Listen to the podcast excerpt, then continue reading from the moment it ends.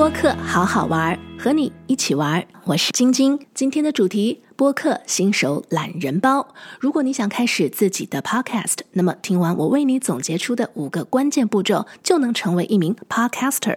这五个步骤分别是：一、节目设计；二、专辑封面设计；三、音频制作；四、hosting 平台的选择；五、claim 你的播客。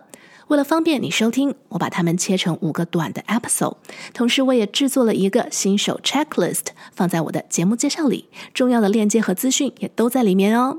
如果觉得我的节目有带给你一点收获，请不要忘记关注或者 subscribe 我的 podcast 播客，好好玩。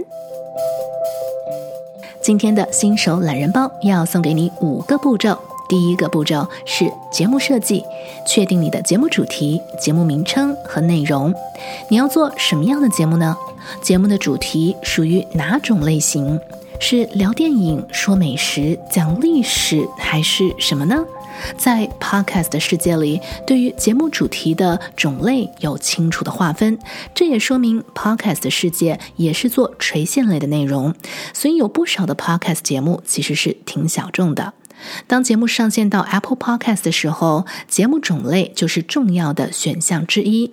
你可以为这个节目最多选择三个类别。如果想知道二零二零年 Apple Podcast 的 category 具体有哪些，我会把链接放在节目下方的叙述当中。至于节目的名字，当然也是非常重要的，最好是读起来顺口，看起来要很开胃哦。有人问我，节目一集做多久为最理想的时间长度？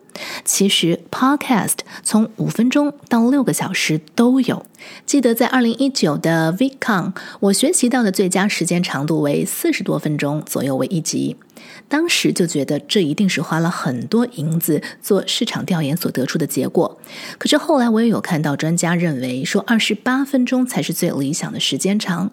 那其实呢，做了一段时间的 Podcaster 都应该发现了，如果为了凑时间长度，把节目刻意的拉长，然后废话连篇啦，聊到跑题了，反而会失去了吸引耳朵继续收听的这个动力。所以我认为说，宁可短而精，除非你有潜力成为下一个红到让人羡慕嫉妒恨的 Joe Rogan，他的这个 Podcast Show Experience 一集起码是一个多小时，然后到三个小时、四个小时不等。这个我也非常的好奇哦，他跟嘉宾都不口渴的吗？这么这么好聊吗？然后还有一档这个历史类的大热的 podcast show，是这个 Dan Carlin 他所主持的，叫做 Hardcore History。这个真的是一个硬核类的历史节目，所以其实喜欢听这个历史的人，这三个小时下来，其实两只耳朵是竖起来的。